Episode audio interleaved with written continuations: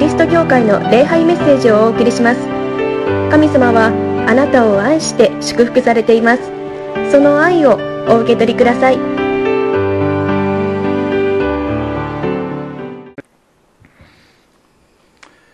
3週間のご無沙汰でした。玉置宏樹です。宏です。と言えば年を取った方はお分かりになる人があるかもしれませんね。お口の恋人ロッテ提供ロッテ歌のアルバム なんですけれども1週間じゃなくて3週間のご無沙汰ですね。もう随分なんかご無沙汰してるなという感じがいたします。私が大阪桃谷教会の牧師の木坂です。忘れておられる人いるんじゃないかなとちょっと心配をするのですけれどもやっぱりやっぱりホームに帰ってくるというかいやここはやっぱりいいなとやっぱり安心できるなという感じですね。いつものメンバーがちゃんといるということは本当に嬉しいことであります。まあ当たり前といえば当たり前ですけれどもそうじゃない決してそうじゃないですよね。このメンバーが揃ってそして、えー、このようにしてみんなが神様を礼拝し神様の福音を聞くということは本当にもうこれ以上ないというほどの幸せだと思います。その幸せに私たちは預かっているというのは当に幸いなこと幸せなことであります。神様がおられて私たちを愛していてくださり私たちは神様の愛の中を今生きているんだというこの確信。でその喜びその平安、ね、今週もそれを持って歩んでいきたいと思います。そしてこの礼拝において神様の愛の言葉福音の言葉福音の宣言を聞いてですね元気にしていただきたい慰めていただきたい励ましていただきたいと思うのであります。神様は私たちに聖書という素晴らしいこの本を与えてくださいました。ただの本ではないということですね。神様から私たちに与えられたラブレターなんだとですね。私はあなたを愛している。必ずあなたを救う。あなたをちゃんと天の国まで連れていく。この人生を豊かに祝福する。という神様の愛の言葉が愛の約束が書いてあります。それをしっかり読んでしっかりとですね受け止めてあの私たち人生一日一日歩んでいきたいと思います。今日もその御言葉から聖書の言葉からそのことを聞きたいと思うのであります。今日の第一のポイントですね。神様が私たちを育ててくださいますということです。神様が私たちを育ててくださる育てていただくということ。これは取りも直さず神様が私たちを愛してくださるということに他ならないことであります、えー、6節ですね。先ほど読んでいただいた「私は植えアポロは水を注いだ。しかし成長させてくださるのは神です」とあります。まあいろんなことはあるけれども神様が私たちをいつも見ていてくださり見守っていてくださり必要なものを与えて必要な体験をちゃんとさせ私たちを成長させてくださる私たちを導いてくださっているということであります。私たちは神様に愛されているということですよ。神様はいつも私たちのそばにいてくださりいいえ私たちのうちにいてくださり私たちの全てを理解して受け入れてくださっている。そして今あこんなことが心配なんだなと。こんなことを恐れているんだなと。あこれが嬉しいんだなとですね。あこうしてほしいんだなということを神様は全部知っていてくださるということ。そしてこの人に今必要なものはこれなんだということも知っていてくださるということですよ。もうそれは本当に嬉しいことですね。なかなかあの人に自分を理解してもらうというのは難しいですね。昨日もこの高校生伝道についてですねネットで学びの時があって私はそれに参加しました。あの良いカウンセラーになるということを学んだんですけれどもこう人の話をちゃんと聞くとですねでその人の気持ちを受け止めてですね共感するということが大切ですよということを勉強したんですけれども聞くぐらいだったら私でもできますからいつでも話してとか言いますけれども意外と聞くことって難しいんですよね。聞いているうちにいやいやそうじゃないよとかねあこうした方がいいんじゃないかなという思いが出てきてですねそれをつい喋ってしまう。聞くつもりでいて結局ああ私が喋っちゃっておしまいになったなということって意外とあるんですね。ちゃんと自分のことを最後まで聞いてああ分かってくれたなっていう気持ちを持つというのは本当に難しいことなんですけれども、まあ、そのようなちゃんと聞ける人が愛の人です。なかなかそれに至らないなと反省をさせられるんですけれども神様はですね喋らないでずっと聞き続けてくださっているということですね。神様はですね途中で遮ったりですねいやいやそうじゃないよと言うんじゃなくてもうずっと黙って聞いてくださる。もう究極に愛のお方が神様です。そして私たちの全てを分かってくださる。であんたそれ間違っているよとかですねこう言われるとちょっとがっかりしてしまってですね心を閉ざしてしまうことがあるんですけど神様はもうそれも言わないでとにかく私たちの全てをまずは受け止めてくださるということです。それが素晴らしいことですよね。その神様の愛に包まれていると自分からいやいやこれは悪いからこれは直そうとかね。あこれはもっとこうした方がいいんじゃないだろうかなと気がついてくるというか、まあ、そのように導かれてくるというのが私たちですね。神様は私たちをいつもそばにいて見守り受け止めてくださっているもう究極のカウンセラーって言いましょうかね。理想のカウンセラー。私たちの気持ちを分かってくださるお方ですよ。いや神様は分かっておられないと思うとそれは間違いですね。神様のことをよく分かっていない。神様はちゃんと分かっておられる。私分かられていないんじゃないかなという疑いを持っているなということもちゃんと神様は分かっておられ受け止めておられるのであります。まあこのところであの草にあのまあこの例えられているんですね。私は上アポロは水を注いだとここにあります。この私とというのはこのコリントの手紙を書いたパウロですよね。でアポロというのは、まあ、パウロと一緒に働く同労者、まあ、教会の指導者の一人ですね。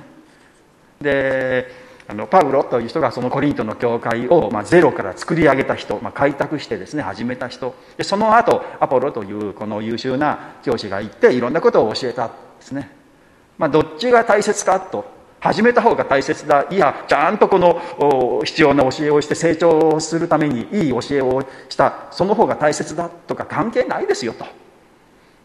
大切なのは神様が愛して神様がお一人一人を導いてくださっていることなんだということですよね。でそれをまあこの畑というかあのこの農作業に例えているんですよね。パウロは種をまいたと。アポロは水をやったと。けれども成長させてくださるのは神様ですよということですね。で、まあ、植物ですよね。教会のこの聖書植物園立派なのがありますよ皆さんね。まあ玄関横のあの花壇ですけどね。聖書植物園って言ってるんですけれども、まあ、聖書の中のあの植物がいくつかあそこに植えてありますよね。今はブドウですよ皆さん。ブドウを見ておられますか？あの緑色のぶあのブドウの実が今なっている。でもうすぐするとあれがだんだんとあのいい色になってきてですね。味も美味しく甘くなっていくのです、まあ、水あげますけれどもですね、まあ、私水さえもやらない。と時々見ているだけですけれどももう神様があのブドウに働いてですね育ててくださっていい実がなるようにしてくださるですよね。神様はあのブドウの木をも心に留めておられるということですね。まあ、この世界にですねたくさん何億人の人がいますけれども何億人の一人私なんか見ておられるかなと思いますけれども神様何億人どころじゃないんですよね植物の一つ一つも見ておられるということですよね。まあ、このマタイによる福音書をですね6章の28節、まあ、三条の水訓の中の一つ有名なところですよね6章の28節なぜ衣服のことで思い悩むのか野の花がどのように育つか、えー、注意してみなさい。で、野の花を見なさいよと。で、働きもせず紡ぎもしない。しかし言っておく、映画を清めた、極めたソロモンでさえ、この花の一つほどにも着飾っていなかった。神様は美しく草花を着飾らせてくださっているんだ。今日は生えていて、明日は炉に投げ込まれる野の草でさえ、神はこのように装ってくださる。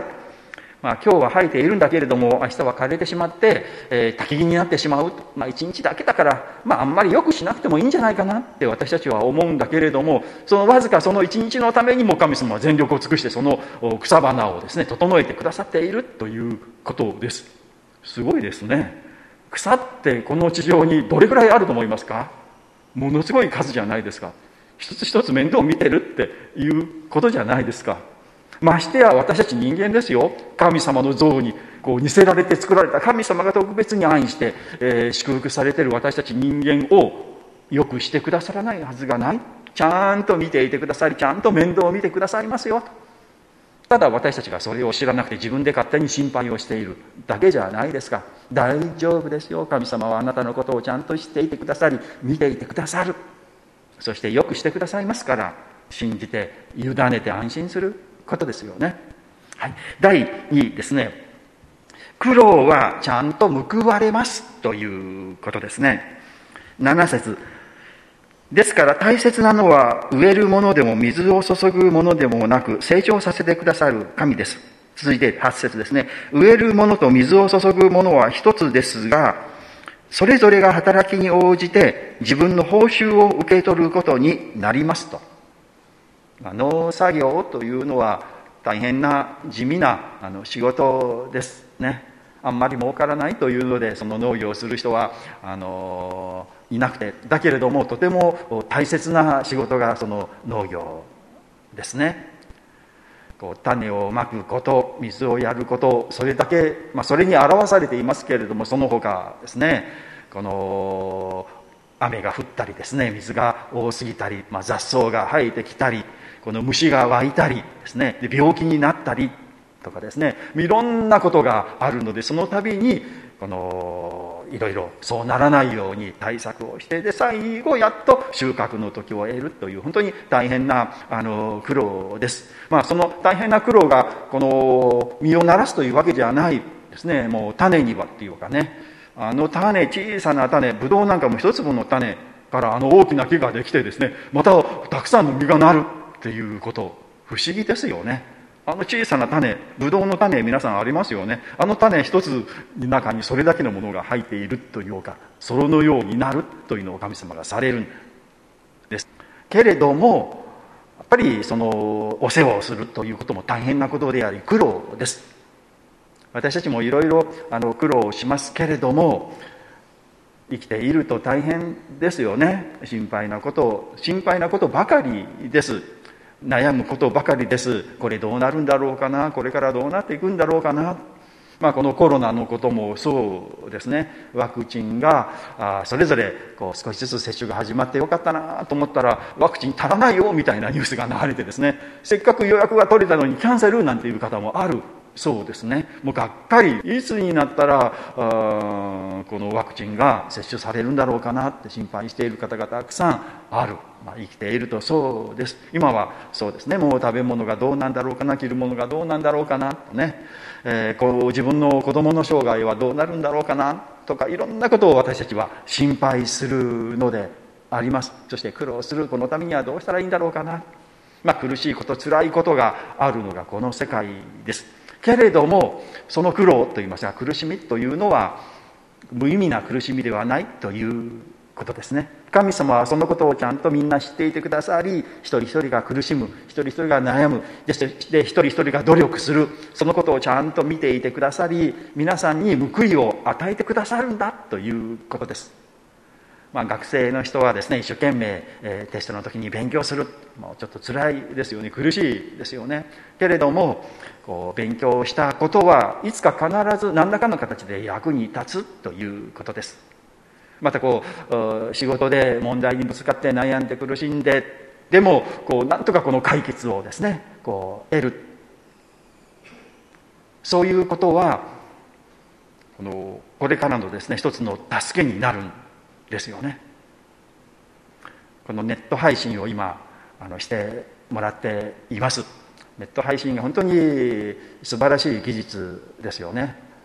もう今ネット配信がないともう大変だというところです。けれどもこのネット配信も簡単じゃないんですよね。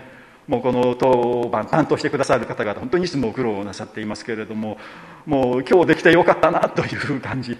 来週ちゃんとできるかなというの心配。けれどもいろいろトラブルが起こるんですよね。でトラブルが起こるとあこれはこうなんだなということが学べてですね。で次回からそれを気をつけよう。でそうなったら安心かなと思ったらまた思いのち違うところがトラブルになってですねうまくいかない。でなんとかこう対処してああこれはこうすればいいんだなということがだんだんそういうやり方というのがこう蓄積されてくるんですよね。ですからそういうのがたくさんあると何があってもあこれはこうすればいいんだ。この時はこれが問題だ。対処できるようになる。ですね。他の教会でネット配信をしたいんですよという教会があったらああじゃあこのようにしたらうまくいきますよという適切なアドバイスをすることができる。まあこれがまあ一つの連達ということでもあるんですよね。あの生駒さんがですねその語ってくださったローマ人への手紙にありますよね。この観難をも喜ぶと。観難は忍耐を生みこの忍耐はこの連達を生みそして連達は希望に、えー、失望に終わることがない。希望を持つんだとですねいうこと。この苦しいことは決して悪いことじゃないですよと。私たちの人格を整えるしいろんなこの失敗を通じて学ぶことがあってより豊かな知識って言いましょうかね。技能というかいうものを身につけることなんだということですね。神様はちゃんと苦労したら苦労した分の報いを与えてくださる。だから苦労と言いましょうかね。努力というものはとても素晴らしいものでありえー、まあ、苦しいことは嫌ですけれどもねでもそのことが私の番ならばもうできるだけあのそれに耐えてそこを忍んでいこう神様はちゃんとその報いを与えてくださるということです。まあ、考えてみると礼拝に皆さん出ているというのもこれ大きな報いの一つだと思うんですよね。神様があなたを愛しておられる苦しいことも辛いことも悪いことじゃないんだよということを知るということ。これ嬉しいことではないでしょうか。いろんな失敗をするけれどもあああれをしなかったらよかったなと思うこともあるけれどもそれをも神様はちゃんと整えてくださり良いことに変えてくださるんですよという福音を聞くことができる。まあこれも一つの大きな報いではないでしょうか。皆さんが苦労しておられることもちゃんと神様は知っておられます。そして素晴らしい報いを用意してくださっています。ですね。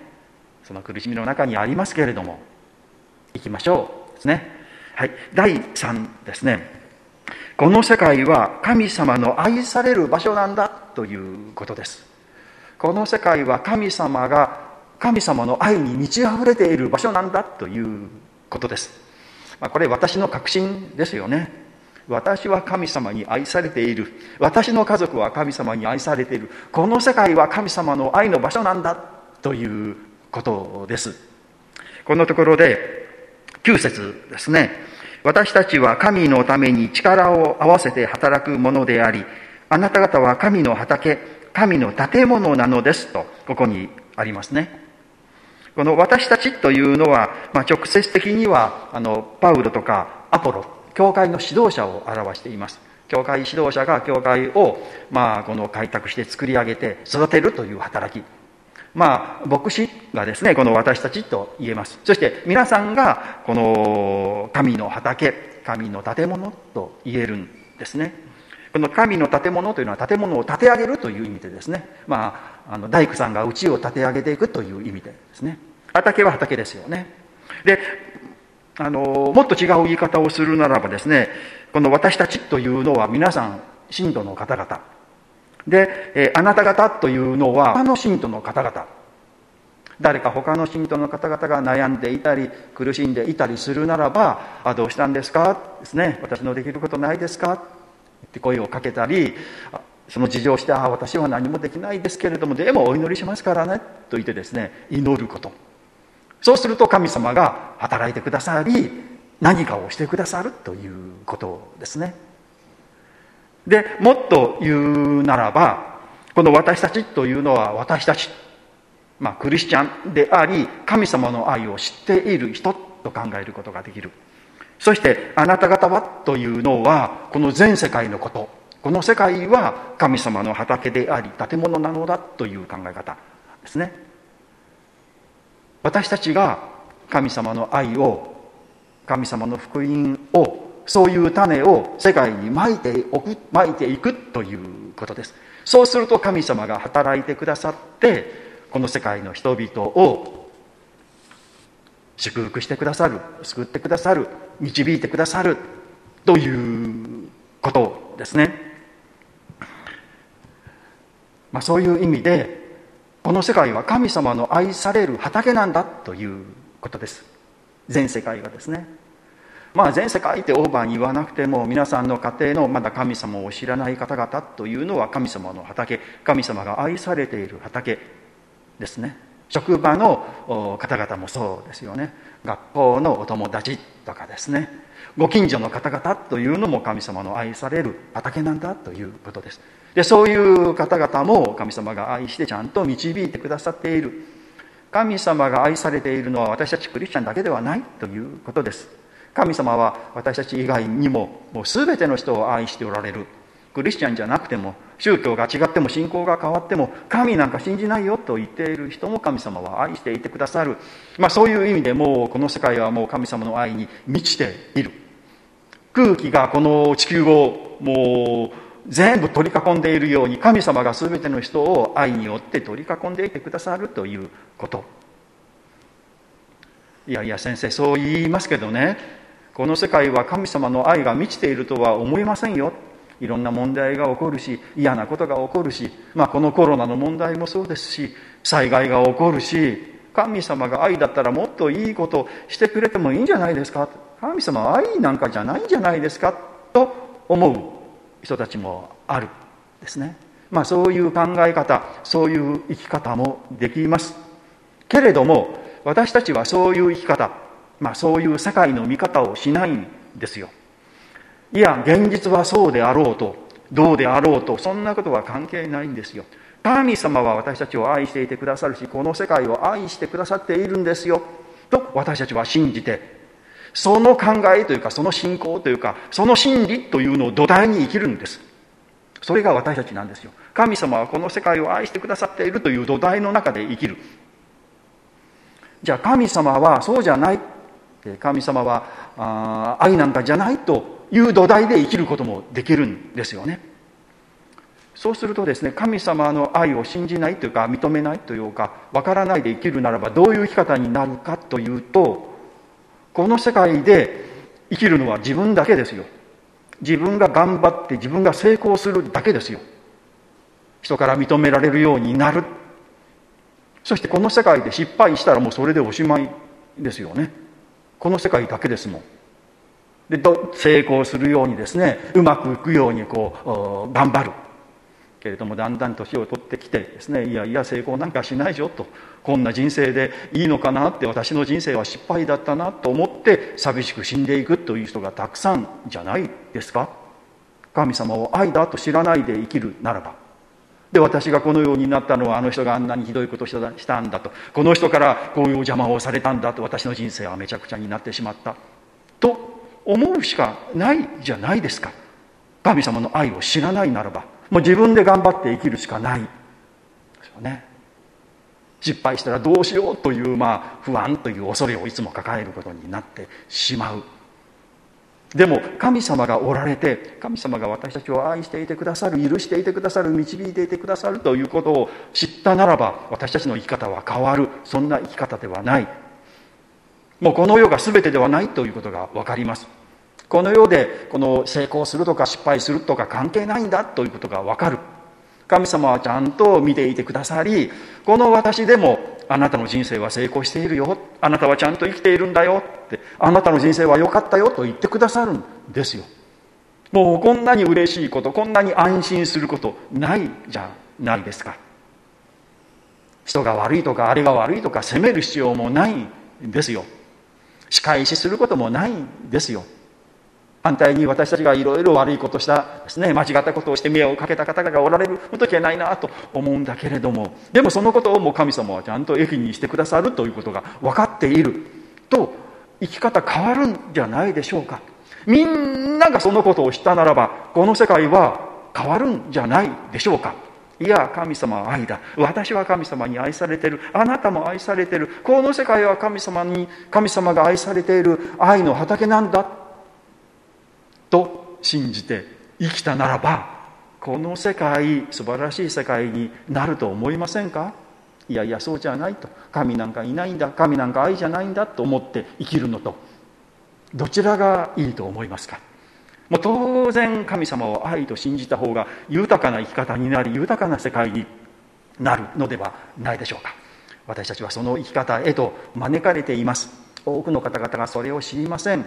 だからこの世界が今このような世界になっているんですけれども私たちはそのことを知っています。だからまず私たちが私は愛されている。神様がいつも見ていてくださり私をちゃんと成長させてくださる面倒を見ていてくださる。全ての人はそうなんだ。でも知らないのでそれを伝えていこう。神様の愛の種をまいていこう。もうまくんですよね。神様があなたのことを愛しているよ。って一言言うだけでもいいですよ。で神様の愛がもうその人のうちにちょっと入る。あとはもう神様お任せですよ。成長させてくださるのは神様ですからね。小さな種でもですねまくんですよ。神様は本当に愛されてよかったですね。私は神様に愛されてあなたも愛されていると私は私は信じます。何かあの悩んでいる方私の信じてる神様にお祈りをさせてくださいませんかってちょっとお祈りを神様この人が困っていますどうか助けてあげてくださいって短くお祈りをするだけでも、まあ、ちょっと変わった人かなと思われるかもしれませんけれどもでも私のために祈ってくれるという人は嬉しいですよ。あ私のことを思ってくださっているんだなというのが分かるから。ただあとはもう私たちが何かするんじゃない神様にお任せする。もう成長させてくださるのは神様ですからね。私たちは愛の種をですね福音の種をちょちょっとこう周りにまいていけば成長させてくださるのは神様ですよ。神様はこの世界を愛しておられるから、ね、素晴らしい生き方じゃないですか。私たちはその生き方を知っています。今週もですね私は神様に愛されている。ちゃんと神様は私のことを知っていてくださる。いろんな問題があるし不安なことがありますけれどもでも全てを神様は知っておられるので安心して歩んでまいりましょう。お祈りをいたします神様あなたの皆を褒めたたえます今日もこのようにして、えー、皆さんと一緒にまたネットを通して礼拝できることを本当に嬉しく思います私たちをいつも愛してくださっています。ありがとうございます。いつも見守っていてくださり、必要なものを与え、私たちを育て、養ってくださっていることを感謝をいたします。あなたに愛されていることを本当に嬉しく思います。生きていくことは大変なことであります。仕事の面も、え、人間関係もいろいろ苦労があります。けれども神様はそれを知っていてくださり、ちゃんと報いてくださいます。ありがとうございます。また私たちがこのように礼拝することができる、この福音を聞くことができるということもあなたの報いであります。礼拝によっていつもあなたの愛の御言葉によって、えー、慰め励ましてくださってありがとうございます。この世界は神様あなたの愛する愛の畑であります。あなたが愛してやまない世界であります。しかし多くの人があなたの愛を知らないで、そして一人寂しく、またお互いに傷つけ合って生きているのがこの世界であります。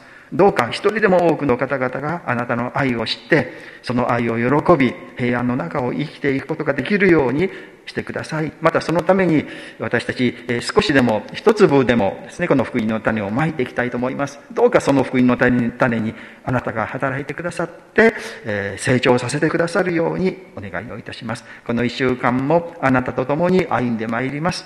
よろしくお願いをいたします。イエス・キリストの皆によってお祈りをいたします。アメン。それでは成長の時を持ちましょう。桃谷キリスト教会の礼拝メッセージを聞いてくださりありがとうございました。